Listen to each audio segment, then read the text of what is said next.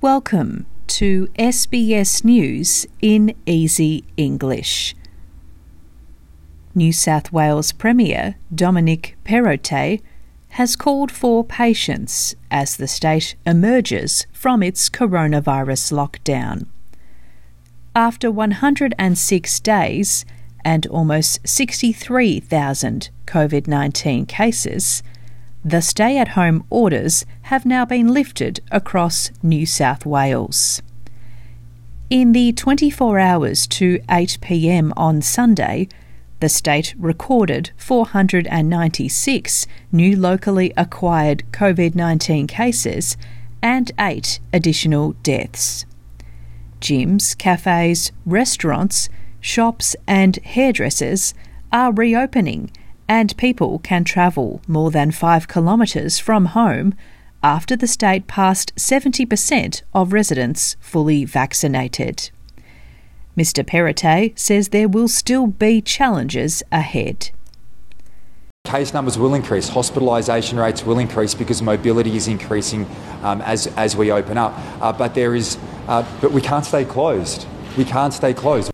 Victoria has recorded 1,612 new local cases of COVID 19 and eight deaths. More than 73,000 tests were processed in Victoria. The new cases come as 15 regional venues participate in a vaccine check in trial. The trial will enable businesses to use technology to verify a patron's vaccination status. About 10,000 double vaccinated Victorians can attend the Melbourne Cup, and live music within weeks under plans to open up the economy when the state hits an 80% double dose vaccination target. That's expected around November the 5th. The ACT has to wait a few more days before it can join the surrounding state of New South Wales and start easing COVID 19 restrictions.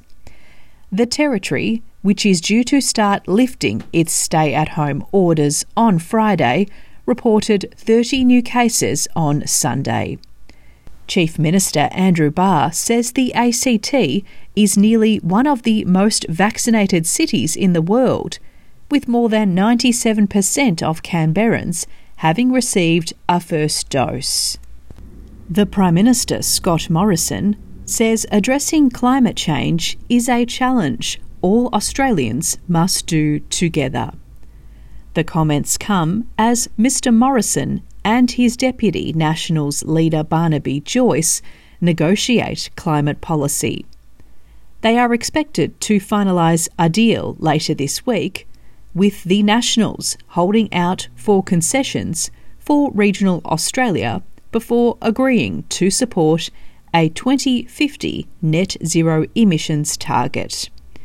Mr. Morrison says his job as leader is to bring people together to deal with a new economy.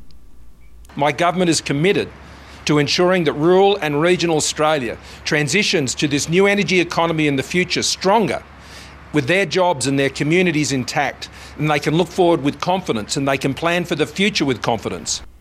Mr. Morrison still hasn't confirmed whether he will attend the United Nations Climate Change Conference later this month and politicians across the European continent voiced dismay at the ruling by Poland's Constitutional Tribunal on Thursday. There are concerns the court ruling could lead to Polexit. The Civic Platform Party president, Donald Tusk, who is also a former EU leader, has denounced the ruling party's actions. He says the protest was an attempt to defend Poland's continued membership in the 27 nation bloc. This is SBS News in Easy English. Thanks for joining us. I am Stephanie Corsetti.